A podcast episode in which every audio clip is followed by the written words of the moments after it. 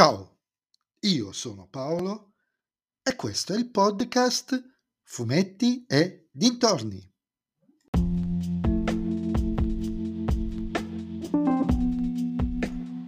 In questo nuovo episodio del podcast vi parlerò della nuova collana Gonagai presenta Manga Super Robot 1, Mazinger Z1 è il titolo del, del volume, scritto e disegnato ovviamente da Gonagai ed edito da J-Pop e Repubblica.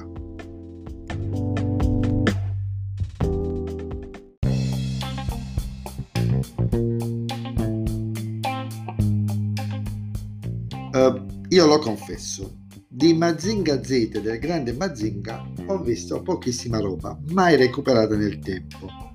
Contrariamente a Goldrake e Gig Robot che li ho viste sostanzialmente in maniera intera. L'anime di Mazinga Z poi per tanto tempo è rimasto per grosso modo la metà inedito, per cui ho accolto con gioia questa pubblicazione che mi permetterà di leggere queste opere fondamentali, goderne e anche ovviamente parlarvene. Fondamentali perché sono state seminali per il mondo degli anime e dei manga. Da qui è iniziata l'età, l'era dei robottoni e dei mech, quella vera, poi ci sono state altre cose precedenti, ma qui è iniziato il boom che nei tempi più recenti sono stati traslati in tanti altri modi, tra cui l'attacco dei giganti, per fare un esempio.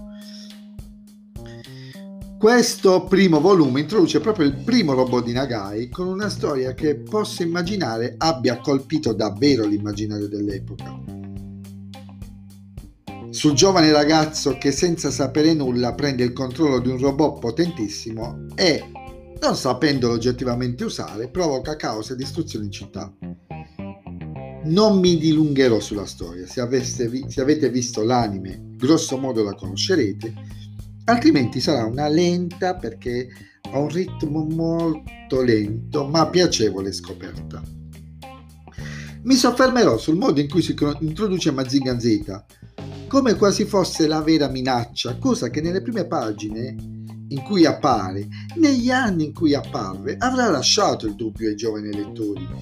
Un approccio per nulla banale, ma atteso e drammatico, laddove la tensione è ben resa sia dalla storia, proprio narrativamente, sia da alcune scelte artistiche sulle inquadrature, che tendono ad ingannare il lettore sulle reali intenzioni del robottone.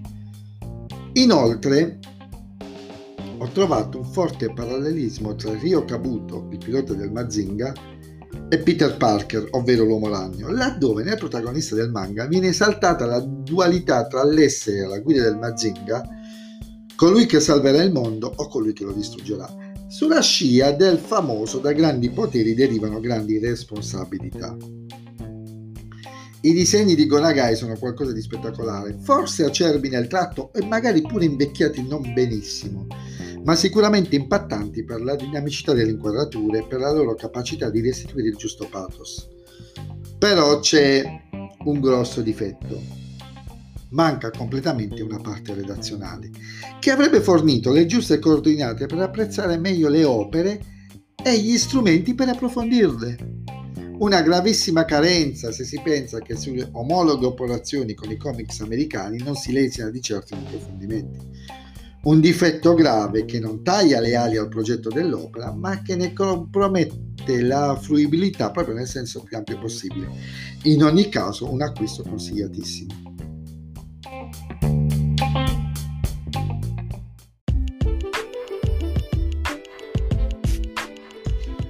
E anche questo nuovo episodio del podcast è terminato. Voi mi riascolterete nel prossimo episodio. Vi ricordo però che vi aspetto su Instagram, sul profilo Fumetti Dintorni, a dirmi cosa ne pensate anche voi di questo, um, questa nuova, diciamo, um, questo nuovo progetto editoriale.